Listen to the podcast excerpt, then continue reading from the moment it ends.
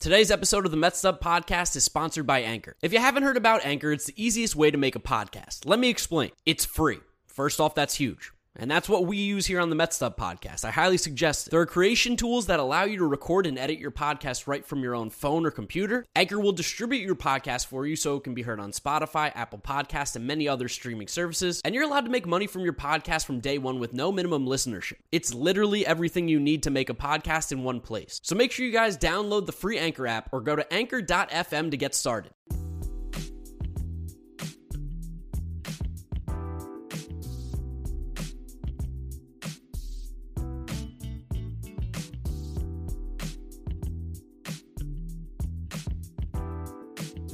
What is up, Mets Up listeners? We are back here with episode number 31, the Piazza episode of the Mets Up podcast. I'm your co host, Giraffe Neck Mark, Mark Luino, here with James Shiano. Jeter had no range. We're going to talk about the Pittsburgh Pirates series, which was.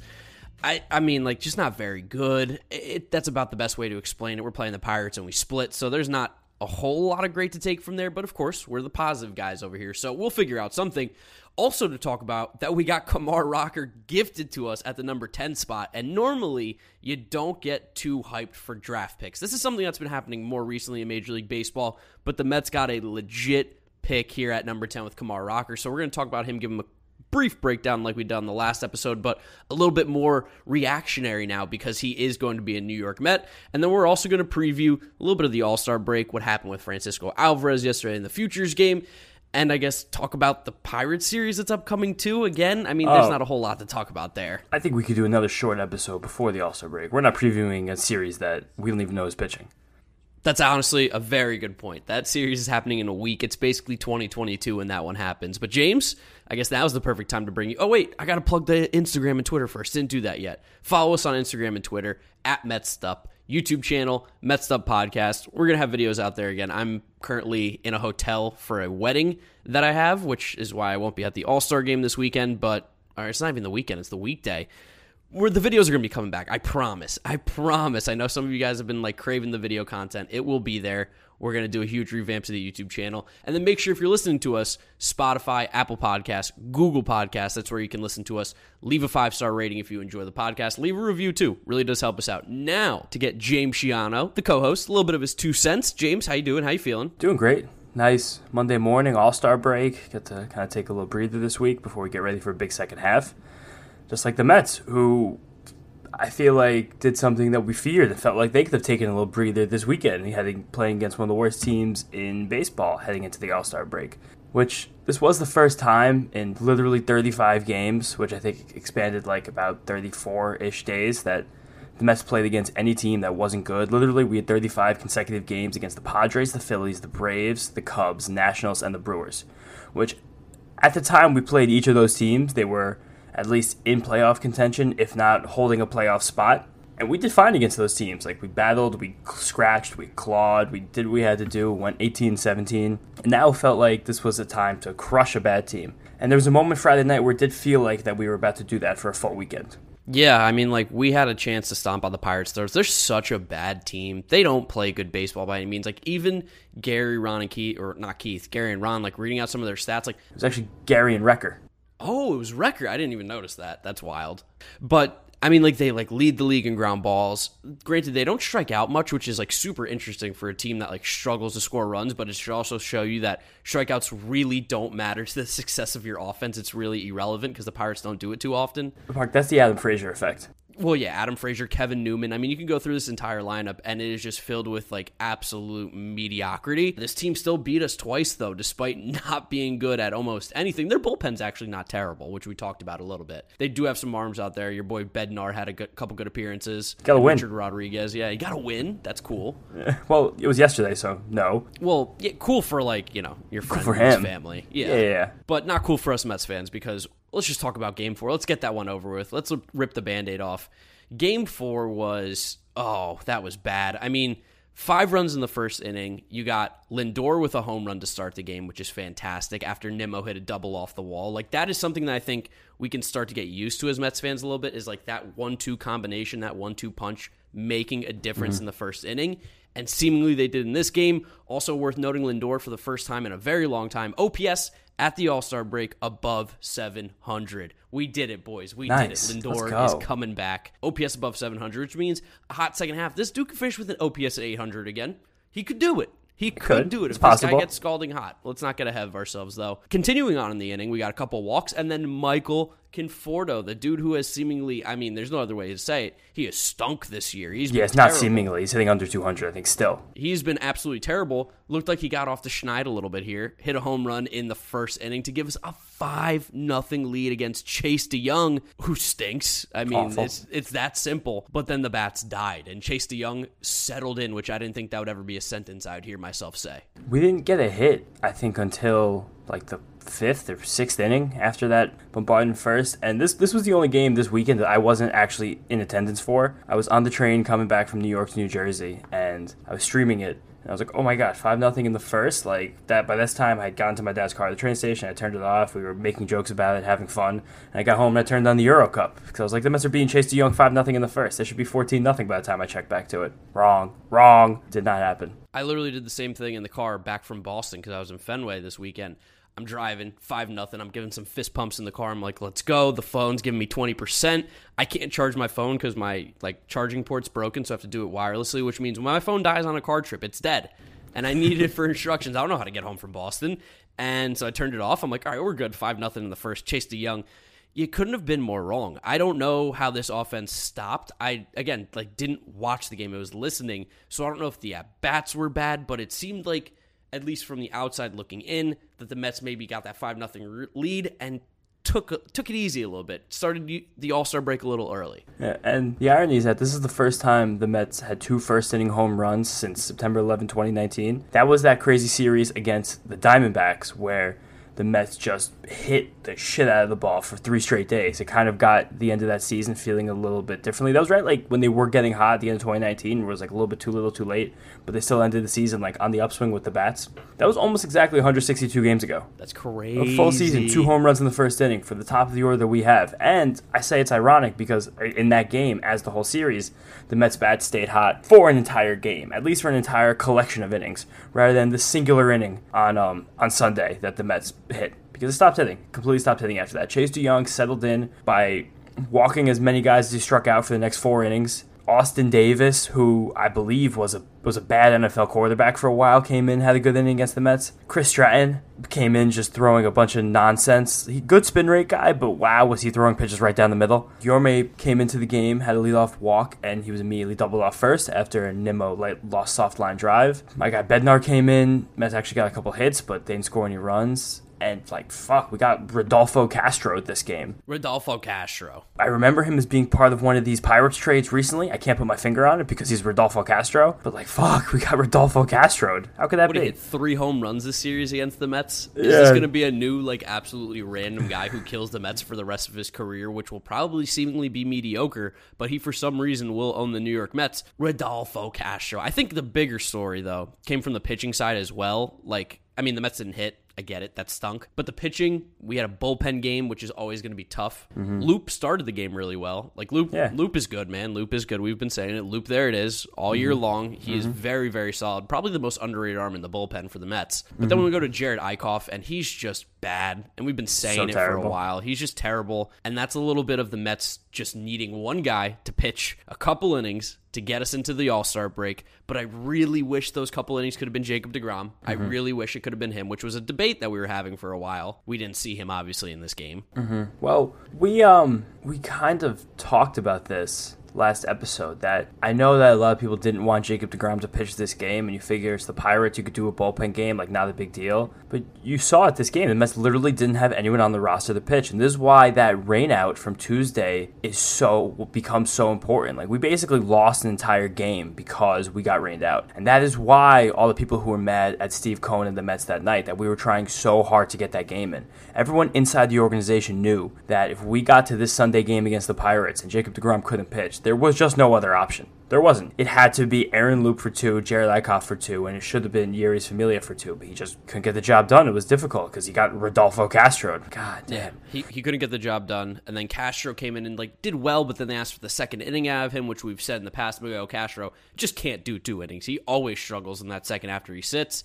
Which then led to Diaz having to come in. But like the Castro situation, like this was this is a time in the year where he has been struggling. And the second they double switched him into the game, Gary said, "I don't know about this decision. Like you really want two innings out of him, especially because to jump ahead for a moment, Drew Smith ended up coming in to clean up the mess in the ninth inning.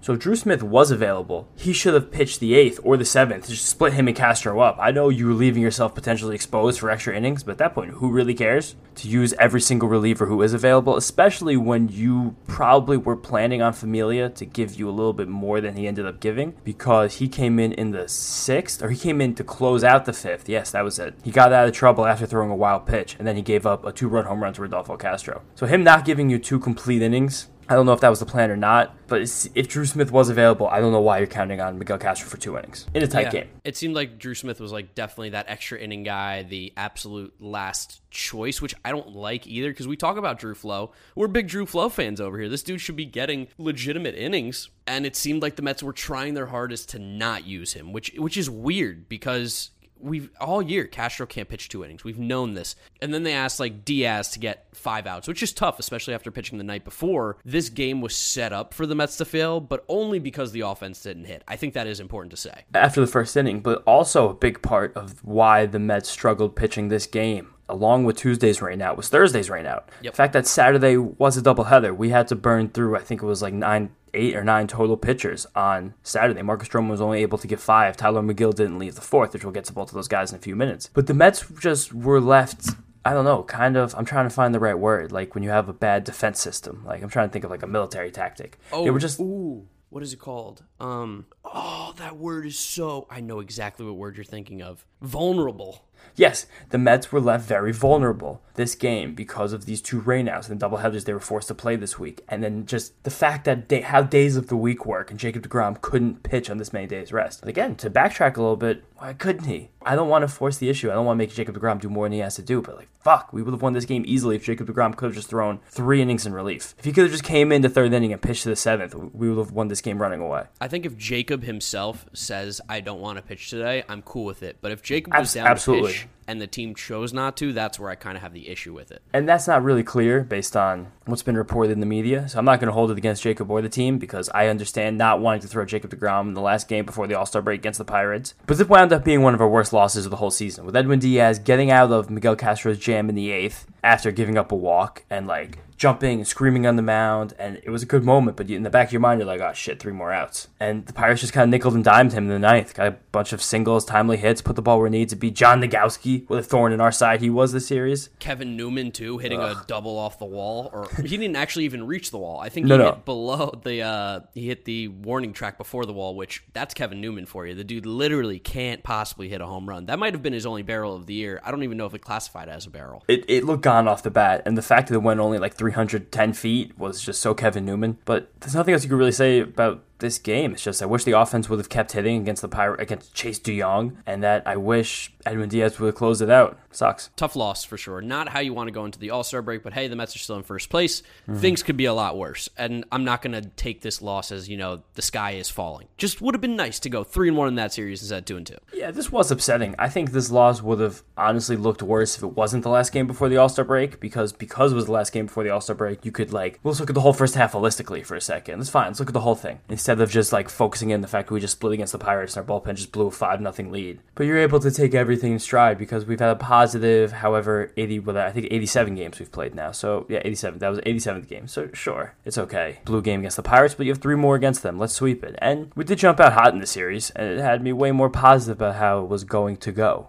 You know? Game one, we absolutely smacked the Pirates, and that was the game we were all expecting as Mets fans. We're like, we're playing the friggin' Pittsburgh Pirates, who are bottom dwellers. They mm-hmm. keep the they're crypt keepers. They're terrible. They're not good, and we smacked them. Finally, finally smacked them. Smacked them, jumped all over them. Nimmo had two hits, special couple right off the bat. Villar hit two nukes of home runs. Oh, that right-handed home run was destroyed. Yeah, second that was deck, crushed. It was unbelievable. And then Lindor, the grand slam, put the cherry on top of a ten-run inning. Like this felt like the first, not the first, because we had that Atlanta game like, a month or so ago, but that was when all the, the, their, their replacements still. This was the first like culmination of our real offense and everyone coming together and doing the thing and just fucking eviscerating the Pirates' awful bullpen. I remember back in June we started talking about trades. How many Mets fans wanted to trade for Sam Howard just because they were like, "Who's the worst team in the league?" The Pirates. Do they have a lefty? They do. Is he okay? He is. Wow. I think we jumped his ERA by over half a run. He's just not good. Not good at all. He's also like a guy who like uh, the sticky stuff has really made a difference on recently. He was a dude who like every game it seems like down 250, down 250, down 250. So regardless of that, there was no reason to be interested in Sam Howard. Just like there's also I'm going to bring it up now. No interest, no reason to be interested in Adam Frazier. I mean, you No, guys saw him none. play this weekend. He is quite possibly the least spectacular player I've ever watched play that people want on a team. Mm-hmm. He's like David Eckstein of 2020, 2021. That's the year we're in now. Don't get me wrong. I would take Adam Frazier for free. Yeah, sure. If you're if you're saying we'll give you him and you literally give us nothing, like the Cameron Maybin trade, a dollar, yeah, I'd love him for a dollar. But we're gonna have to give up something. We're gonna have to give up something, and that reason I'm out. He doesn't hit the ball hard. His defense is good. He plays he plays a good second base, but he legitimately doesn't hit the ball hard. I don't know what fuck the world we live in where people are like, we have Jeff McNeil, JD Davis is coming back. We have no spot for him, and people are like, Adam Frazier, let's go get him. Like oh, I saw a poll by uh, a dude on Twitter, Hornick, Dylan Hornick, that kid, Yeah. where it was like, which of these players would you rather have? Kris Bryant, Josh Donaldson, Adam Frazier. I don't want Josh Donaldson, but if the options are between him and Adam Frazier, I'm choosing him a thousand times out of a thousand. There's no world where I pick Adam Frazier, and there were still like 20% of people that picked Adam Frazier on that poll. Insanity, insanity. That's my Adam Frazier rant. It's the Adam Frazier takes go into like old baseball. Like, oh, this guy knows how to handle the bat. He sprays the ball. He he timely hitting. He knows where it's going. Like, you shut the fuck up. I don't want this guy. And you were near the team. A soft hitting second baseman. Like, how many of those do the Mets need? Really? How many? Zero. You need none of them. We basically have two already. So Yeah. I don't want a third to add to this mix. A guy who can't play center field well. I think he can do it, but not particularly well. He could play third base maybe a little bit, but now we're, we're trading for Adam Frazier to put him in a power position when we know he doesn't have any. It's dumb. It doesn't make any sense. There was a lot of Adam Frazier talk this weekend. It was really fucking ridiculous. I was with the game on Saturday. One of my friends who's not a Mets fan, he's like, ah, pointed at Adam Frazier. That guy's can be trolling the grounds at Citi Field in a couple weeks. You shut up. Yeah, you you shut your mouth. Don't you put that on me.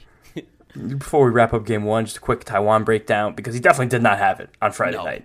From the jump, it was really bad. It seemed like this was actually going to be the game where the Mets needed a 10 run inning to even just stick with the Pirates because the first inning, I believe, was clean. I got to the ballpark late. I had an issue with TickPick. Wow, the TickPick almost failed me. It took an hour for the ticket to go from my TickPick to my ballpark app. What the hell is TickPick? It's a different ticket purchasing app, and I like that they bake all your fees in, so there's no surprise costs. I like that, but I have a really stupid brain because I will take that over actual convenience and um, I don't even know deliverance of my ticket. I was on hold with them for like a half hour. I was talking to the Mets, and the woman from the Mets goes, "Oh yeah, they're one of the worst services. We can't help you if you purchase from them." I was like, "All right, thanks so much." So I was just sitting there refreshing my ballpark app, and at like seven eighteen, it finally went. I was like, "Thank you." Walked in, missed the first inning, sat down for the second. By the time I got in there, it was second and third, nobody out. Pirates bottom of the order coming up, and it was a marvel that Taijuan got out of that jam in the second inning while only giving up one run. It was a pleasure that JT Brubaker could just ground into a nice double play to end to end uh, end a rally, but as a whole, Taijuan did not look great. He didn't get one whiff on any of his off speed pitches. None. None. His spin is still down a little bit, but it's not an exorbitant amount. And I went back and I checked his start by start spin rate on those off speed pitches, and it really hasn't gone down a lot since the sticky stuff breakdown, but he's not been able to miss bats with his slider like he was before the season, the sticky stuff breakdown. That could be an arbitrary date. It could just be a time in the season where he got cold, or a time in the season where the league may have caught up to Taijuan because of how hot he started and how different he is as a pitcher right now. But now we're at three of his last four starts. His slider has not had 20% whiff rate. Before this stretch, he only had two starts like that all season. Okay. Yeah, so I mean, like, So something has happened. yeah, and we've always talked about like Taijuan regressing back to the mean of what he's going to be as a pitcher. First off, before we continue the Taijuan talk, he's an all star. We got him to mm-hmm. Denver. We got him to Colorado, which is great. So congratulations to Taijuan Walker. Very much deserves it. Mm-hmm. But we also know it's probably unrealistic again for him to keep this up for a full year. We know he's going to come back to that middle point at some point. That's what the numbers tell us. Just like Lindor is starting to hit and McNeil is starting to hit. Taijuan's going to start to pitch a little bit worse, as we've seen with Stroman recently. Mm-hmm. but he's still so good for us. Like even Yeah. at his worst, this is a dude I want on the mound every five days. Absolutely. And he worked so hard on Friday night just to battle through five innings without any off speed stuff whatsoever. He was just working the four seamer and the two seamer. He was getting called strikes like he does. He was keeping the ball on the ground, keeping the ball in the yard. If this wasn't the Pirates, it could have been a very different story, but Taijuan did what he had to do. Like, Bulldog, like you always say, battles for us. He battles. He is a bulldog. When he doesn't have it, he still gets it done, and that's what he did in game one, which was a very, very nice win. I can't believe they even played that game after the eighth inning, after the rain that we got. Like, I don't know why Major League Baseball has this like weird like prudence to calling games early in the rain when there's literally a rule that protects games like this. It made no sense to go out there and finish an inning. You know what's even stupider about that, looking back, is that we had to burn Nick Tropeano for those three innings for no reason.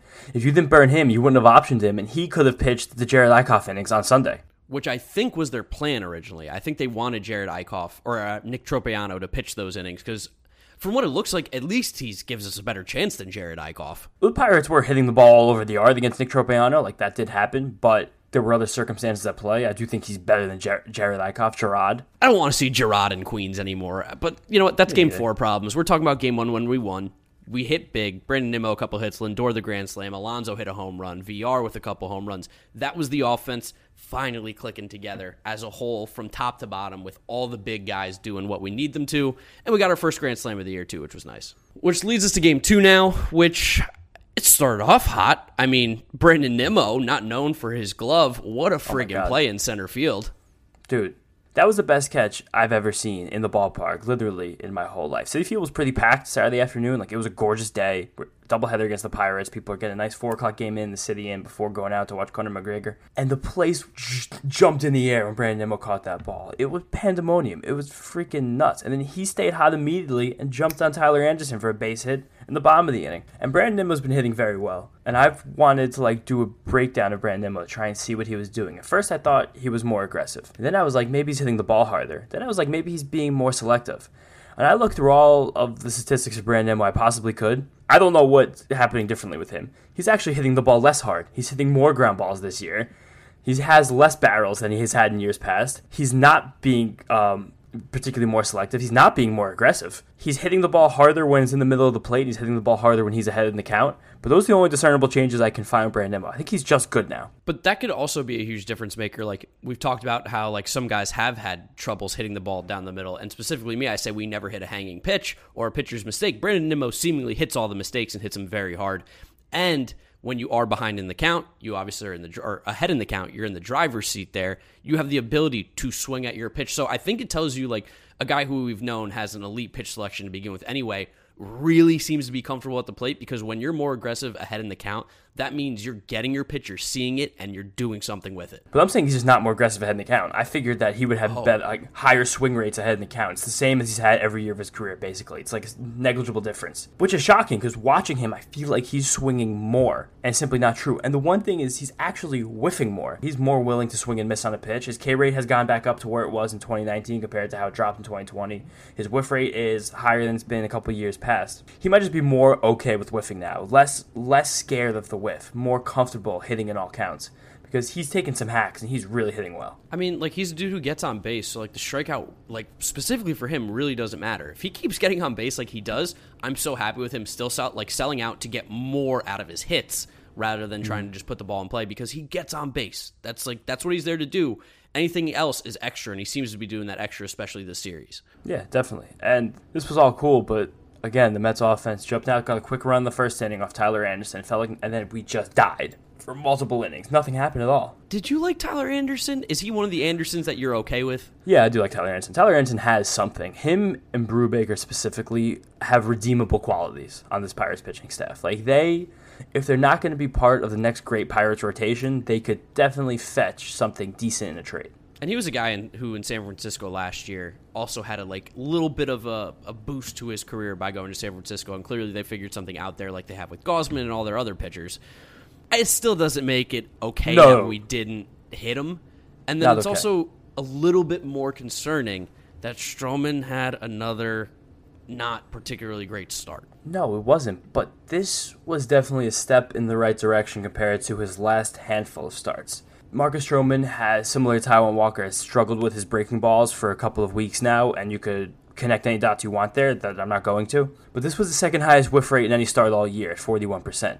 He had his slider and cutter both working for what felt like the first time in a very long time. But again, for the game, 41% whiffs. Second most in any start all year. He threw way less split changes and way less sinkers in his last few times out, which again shows me that there was a, a comfortability with those off with those breakers that he hasn't had recently. He had a good mix of ground balls too, right around 50%. He just gave up a lot of timely hits. Like there were just a lot of balls that found holes. And to top it all off, gave up a fucking go-ahead home run to Tyler goddamn Anderson. Like, are you kidding me? Who maybe is one of the better hitters in this Pittsburgh Pirates lineup outside of, you know, like Bryan Reynolds and stuff, but He did hit, he did hit a nuke. That was crushed. His He's home run boy. was annihilated. Yeah, it was 100 miles an hour off the bat. Like it was not a cheapo. It went out to the Chick Fil A sign in right center. If anyone knows where that sign is, like that a was a, poke. serious shot. Yeah, it was a poke. It was a little poke. it still stunk because it was like, man, like coming off that big, huge game in game one, you really thought that the Mets were going to be able to stick it to the Pirates. Dude, especially off Nimmo's catch to start the game. Like, damn, I thought everyone was gonna ride after that. And we we score the run immediately after that. Like, fuck. Uh, Bryan Reynolds did get us back in the home run that kind of put the nail in our coffin. After the Pirates bullpen held us down for a few innings, Mr. Bednar came in, threw a splitter that made Pete Alonso look like a school child. Like that was unbelievable. I was sitting Yeah. in the uh, Pirates Friends and Family section for this game, and I was hanging out with, with my friend Ross, who Bednar's his cousin, and Dave's girlfriend uh, Casey, lovely young woman. They were over the moon, freaking out to watch like Dave Bednar in New York City strike out Pete Alonso. Well, you also saw someone else at that game too that you were. I mean, like I've never seen you. I don't want to say visibly shaken because I didn't actually see you, but you were glowing after seeing a certain high school musical actress. Yes, I did. Being in the Pirates Friends and Family section, I figured that I was possibly going to see Vanessa Hudgens at some point this weekend. And if anyone listeners don't know, she's dating Cole Tucker, Cougar. Good for and he, Cole Tucker. Shout out to him. He like tweeted out like in high school. He's like, I will go on a date with Vanessa Hudgens, and the dude made it happen. He's like six years younger than her too. What a beast! oh, I think he's probably more. I think she's in her 30s, and he can't be older than 24 at this point. Yeah, maybe I don't know. But I was looking around, it was like second or third inning, and I peered right. My friend Ross, same person I mentioned, he was sitting two rows ahead of me, and he was like, "Hey, look!" and he pointed, which is hilarious. He's just he's he's such a, like a, an idiot. He was drunk. He just points to Vanessa Hudgens, and she's just sitting right there in like a white tank top and overalls, big bougie sunglasses, having a mixer, and I was like, "Oh my god." It's Vanessa Hudgens. I couldn't even. You tweeted about it at like two thirty in the morning, like hours did, after it yeah. happened, and I looked at him like, "Damn, James is like really like, wow, he's starstruck." I was. This was this was the first nude I've ever seen in my life. The fir- the first public nude of my adolescence. High School Musical one and two. I watched those movies to death because I had a little sister who just put those movies on uh, whenever there was free time in our home, and I couldn't. E- I couldn't. I couldn't even believe it. I didn't want to talk to her because I felt weird doing that. My friend Ross, same kid, tried to talk to her like three times, and she just looked dead ahead every single time he tried to make a joke. He kept walking in and out of her row, which is such a is such a bad move. That's crazy. And since this was a double header, there and she was sitting pretty close to the aisle in section 121. There was a period of this game where a lot of people were going up and down the aisles, and there was like a group of like also seemingly adolescents, probably like guys and girls, ages like 14 and 16, and they walked past Vanessa, and one dude like when he got to the step above her was like, "Oh my god!" And he like keeled over and he like put his hand on his heart and like put two hands on his head, and she didn't see. He was like right behind her. He looked at his friends and he was just kept mouthing, "Oh my god, oh my god!" And I was like, "Dude, I know it's crazy. She's right there." Ten out of ten in person too. Beautiful, beautiful woman. Good for Cole. Glad to hear it. Good for Cole Tucker. Not much of a player, but he seems like a good guy. No, if I could hit 150 and Vanessa, a date Vanessa Hudgens, like wow, he he also actually had at bat in this game where he could have put it away before the Bryan Reynolds home run. It was two on, two out in the fourth, fifth, or sixth. Vanessa was nowhere to be found. She was getting a drink. She's got her priorities straight. She's like, ah, Cole's Yeah. not gonna get a hit. What am I wasting Yeah. my time here for? and Cole also made a bad play in the field when Dave Bednar was on the mound, and uh, it was clear error. They get hometown scoring, and they gave I think it was McNeil, it might have been Lindor at base hit, and she just shrugged. she was like, whatever. whatever. I'm the breadwinner in this family. Anyway, leads us to game three here, which we won it. There was a good one there. Finally, Yeah, we something. love to split double headers. It was just the opposite mm-hmm. way of that how we've done it all year. And you knew for sure once you lost the first game's doubleheader, we're going to win the second. I had no doubt in my mind. Especially even just sitting there, a couple of beers, I was like, we'll win this game. No worries about it. This was the first time Megill looked mortal in his quick stretch this season, which is something I told everyone to be aware of last podcast. It might have been two episodes ago. I remember the last time we got pitched when we talked about it. But for the first time this year, that four seam fastball just was not fooling anybody. No one at all. He threw it 49 times, accounted for 58% of his total pitches. The Pirates swung 28 times. They had three whiffs, two hard hit balls in play, and 20 foul balls.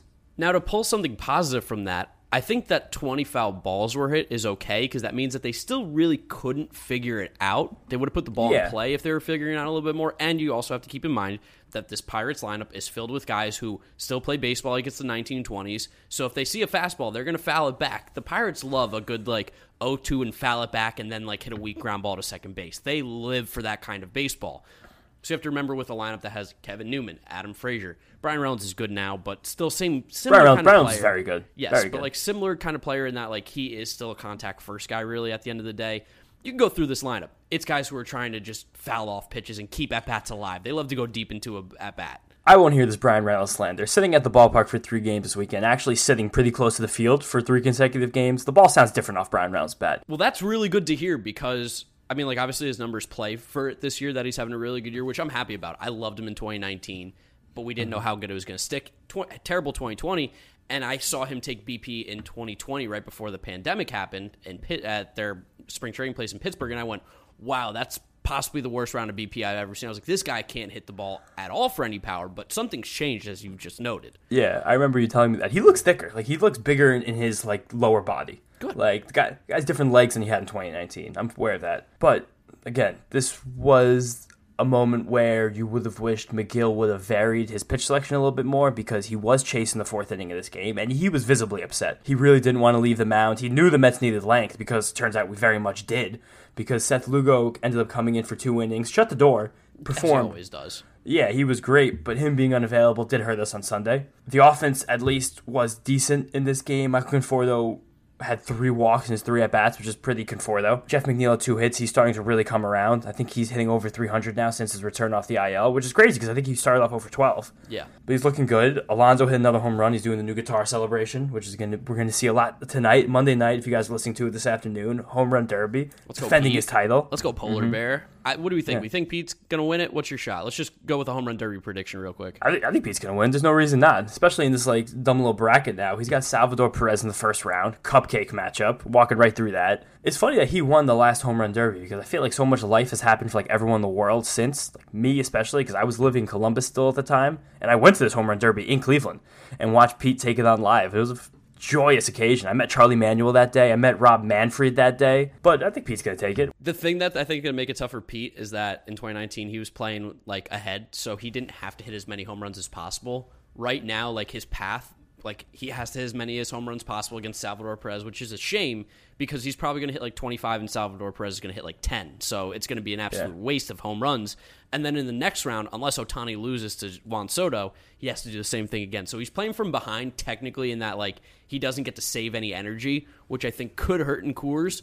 But as we know, Pete Alonso, this dude's got a second gear in home run derbies, and he'll hit the ball to right field for a home run if he needs it, which is a big reason why he beat Vlad Jr. that year. So Yeah. I want Pete to win it. I think he has a very good shot. I'm still picking Ohtani because that dude's also just another animal. Like he's the best athlete in this home run derby by far. I don't know if he ever gets tired. Uh, maybe. I mean, it's funny that he's wasting so much effort in this home run derby when he's been hitting and pitching for an entire season and plans to do it for another half while the Angels are playing better baseball. I'm taking Pete. I'm a homer. Pete's like gonna win it. it. Listen, listen. I hope I'm wrong. Let's go, Pete. Let's go, Polar Bear. Win the home run derby again. Absolutely. And that uh, I think we're pretty much done with game three. Díaz has best inning of the year, which sounds much worse to say after he blew the save on Sunday. But he looked unbelievable. He was gassing 100. He really gassed Ke'Bryan Hayes in that bat. And Bryan Reynolds. I think he faced either 1 2 3 in this order or 2 3 4. I think it was 1 2 3 because Kevin Newman played that game instead of Adam Frazier. And he struck out the side in 10 pitches. I was really hoping for an immaculate inning, but I think stupid Key, Kevin Newman got one foul ball. Yeah, of course, because that's that's the only thing he's there for. Kevin Newman hit some foul balls because boy is he not a good hitter, except for that double in Game Four, which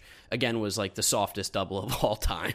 Literally, didn't even make to the wall, and he annihilated the baseball on 100. I think it was a 100 mile an hour fastball. But before we close out, I want to get a draft take from uh, the Mets Up Podcast resident draft expert, our scout, about Mr. Kumar Rocker. because wow, did, did the Mets have a coup? Wow, at at 10 Kumar Rocker is probably the best pick of the draft, honestly. I don't even think that's like really me being a homer or Mets bias.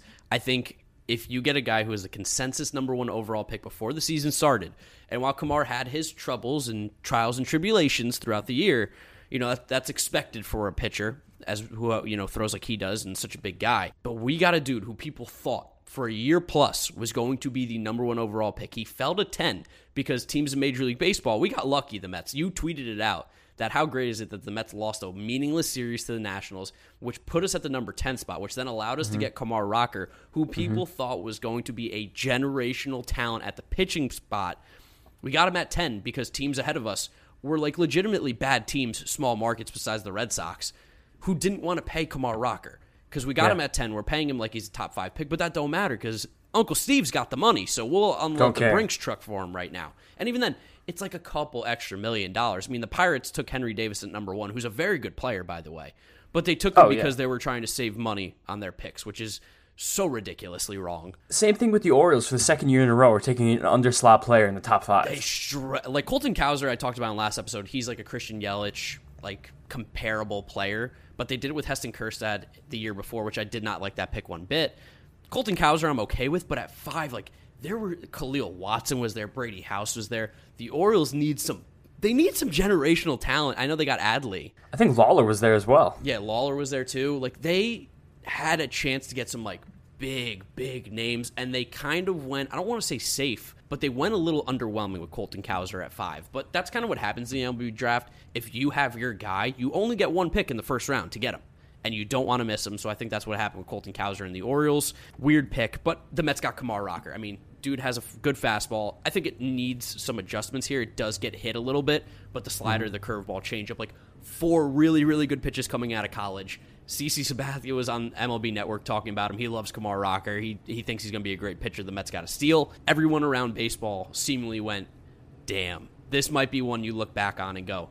Mets got him at 10 because teams didn't want to pay this guy an extra 1 to 2 million dollars to sign him. Like it's nuts. It's nuts that he fell this far. I really didn't think I didn't think it was a legitimate chance. I thought that there was maybe but I thought someone was going to jump on him. Like the Royals took this dude, Frank Mozzicato, who was like yeah. a top 50 player. Again, you go after the guys you want, but same thing like under slot value. That was the the thing of the top 10 picks besides Jack Leiter. And I feel like Kumar Rocker's shine has like worn just because of his last 2 months were the worst of his entire collegiate career, which I think fatigue could have played into that. Just possible game plans against him could have played into that. But this is a guy who has won a college World Series championship he was the most outstanding player in that World Series. He's thrown a no hitter, which with Mozzicato I think was picked because he had like those back to back or three consecutive no hitters, whatever it was, in whatever division he played in. Kumar Rocker struck out 321 players in 230 innings in college.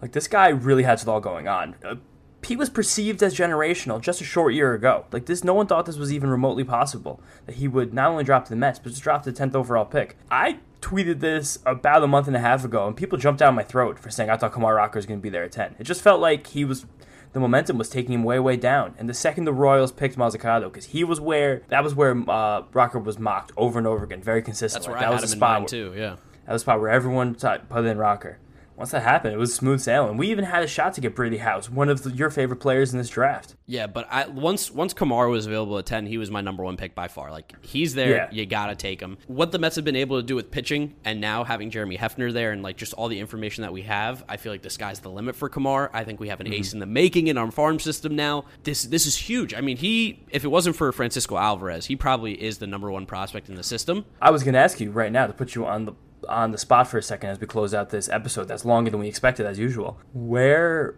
would you rank Kumar Rocker in the Mets prospects? Two. Two? I put him at two. I think he's better than Matt Allan right now. And he's better than Baty. I'm pretty close with Baty. I don't know. I kind of like Baty well, at two. It's, Rocker it's not even like a detriment to Brett Baty's game because Brett Baty, I think, has surprised all of us. Like seemingly, granted, you always talk about him being like 35 years old and being in the yeah. minors, so he should hit. But I think at least for me, when I do like my prospect rankings or rank prospects, I like to go off ceilings rather than what they currently are, even. Okay. And like MLB Pipeline, a lot of the times likes to do like MLB readiness, which I hate. I think that's so stupid. But I think Kumar's ceiling is po- probably the highest in the organization. Like Francisco Alvarez is sick, but again, he is still a catcher, so you know that like at some point that might catch up. And if he is that good, they're going to move him out of that position, which then like hurts his offensive value a little bit. But he's still sick. Mm. Kumar Rocker has the chance to be an ace, absolute yeah. ace, like no doubt. And the Mets got him at ten. Once you get to like those those like ten to fifteen picks, and you're drafting pitchers, those aren't ace spots anymore. That's where you saw a guy like Mike Pelfrey get picked. David Peterson. Those are guys that you think could be like middle of your rotation guys that you hope maybe you could sculpt into a top end starter, but it's really hard to get an ace, a guaranteed ace at that.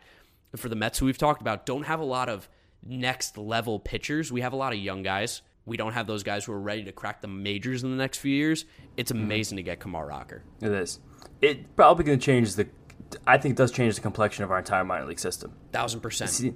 Yeah, there's not that many MLB draft picks, especially from the 10 spot, that like get an entire organization excited. Maybe the people in the organization, but there was so much buzz last night around this Mets pick. It kind of made the loss wear away a little bit. Oh, a thousand percent. People forgot about the yeah. loss. Hundred percent, because we got a guy who could be an ace, a guy who just a year ago was considered generational. I was literally out to dinner. I was giddy. I couldn't stop looking at my phone. I was like, we, we got Kumar Rocker. Like I was looking at my dad, shaking my head. I'm like, we got him. We got Kumar Rocker. Like Leiter's still ahead of him in my eyes, but definitely one A, one B. That's really what it came down to. There was legitimate conversation of who was better, and we got one of those guys at ten. At ten, absolute steal. And then I think we also just a brief uh, little little talk about Francisco Alvarez. Brett Baty played in the futures game, and Francisco Alvarez hit a home run, which is great because the last Mets guy to hit a home run in the futures game was Pete Alonso. And mm-hmm. what did he do? He turned out to be a pretty good player. So Francisco Alvarez, happy for him. He's a beast. He's so sick. And as you've been saying all year long, keep an eye out for him. He is going to jump, fly through the prospect rankings in this next like update. I mean, Prospectus put out their new prospect ranking last week, but there's a paywall, so no, there's no buzz because no one read it. Fangraphs is going to have their midseason report come out soon. Their new top 100, probably new top 200. His floor is 15. Wow, that's that's high. I was going to say floor top 25, but that's that's high. Alvarez was 11 in prospectus. Oh, okay, that's really good. Yeah, so I think that there's a good chance Alvarez is somewhere between 15 and 7, which is so sick for like a guy that yeah. has like really flown the last few years. He was I believe like not even top 100 going into last year. So, it's pretty cool to see him fly he was like on the border. Keith Law actually, all this shit that I give him because I don't think he's very good at his job. I think since he writes for the Athletic and they don't have a ton of people who go there for prospect information, they kind of request him to be clickbaity. He had Alvarez in the top thirty, even going back a full year. So he was the first one on Francisco Alvarez. And if you look at Alvarez, like he kind of looks different than the other twenty year olds who are even the futures game. He has like a jaw. He's thick. It's like he's a man. He yeah, he's strong like strong. a ball, and I can't wait to see what he does the rest of this year. Brett Baty also got the promotion to Double A, mm. played in the futures game. Don't know how he did. Mm-hmm. I don't think he did great if we didn't hear about it. Yeah, so definitely wasn't whatever, a home run. But those are guys we're going to keep an eye out for: Kumar Rocker, Brett Baty, Francisco Alvarez, Mark Vientos. The Mets. I'm forgetting the other. Oh, Ronnie Mauricio. Hello, Ronnie Mauricio. Uh, Matt Allan's going to come back yeah. at some point. This farm system has really turned a corner from going from terrible to pretty good now. Yeah, actually, we didn't know how Brett Baty did. I just found out. He did in his at bat. He put the ball 106 miles an hour the other way, which was a harder hit ball than Francisco Alvarez 104 mile an hour home run. And it's gonna be interesting to watch Baty and Vientos at the same level try and find places to play because they're both kind of um, slow-footed third basemen, who I to put it lightly. So it's gonna be interesting to see how the Mets change their roles up to see what kind of players we're going to have eventually. And also, we're going to do a full prospect report on our second half preview episode that's going to drop this Thursday or Friday of this week. JT Ginn has best star of the year for the St. Lucie Mets, which that's a little teaser. We'll and also, last thing here before we close out the episode, uh, Cubs have been scouting JT Ginn and Jaylen Palmer heavily in the Mets mm-hmm. organization, and then I've also heard that mm-hmm. the Rays and the Giants have been scout- scouting Jaylen Palmer. That's an inside source from my agent, who's also J- Jaylen Palmer's agent. So literally straight from the source. Got that one there. Some people didn't believe me. That's on you. I'm just telling you what I know is actual factual information. Lots of trades to be coming for the Mets too here. But we'll talk about that all in the next episode here as we wrap up episode number 31 of the Mets Up podcast. Of, co- of course, I'm your co-host, Giraffe Neck Mark, Mark Luino here with James Shiano. Jeter had no range, always talking about Mets baseball after every single series. Like James said, expect Thursday, Friday, we're going to have a second half preview episode. We're going to talk about the second half, of course, what to expect from this New York Mets team, along with some prospect previews and trade deadline talk. So if you're interested in that, make sure you're following the podcast on Spotify, Apple Podcasts, Google Podcasts, whatever you got to do so you don't mm-hmm. miss out on any episodes. Follow us on Twitter and Instagram at MetsUp, as well as the YouTube channel, MetsUp Podcast. That's where we're going to wrap up episode number 31, guys. Thank you so much for listening, and we'll see you next time. Peace out. See you later.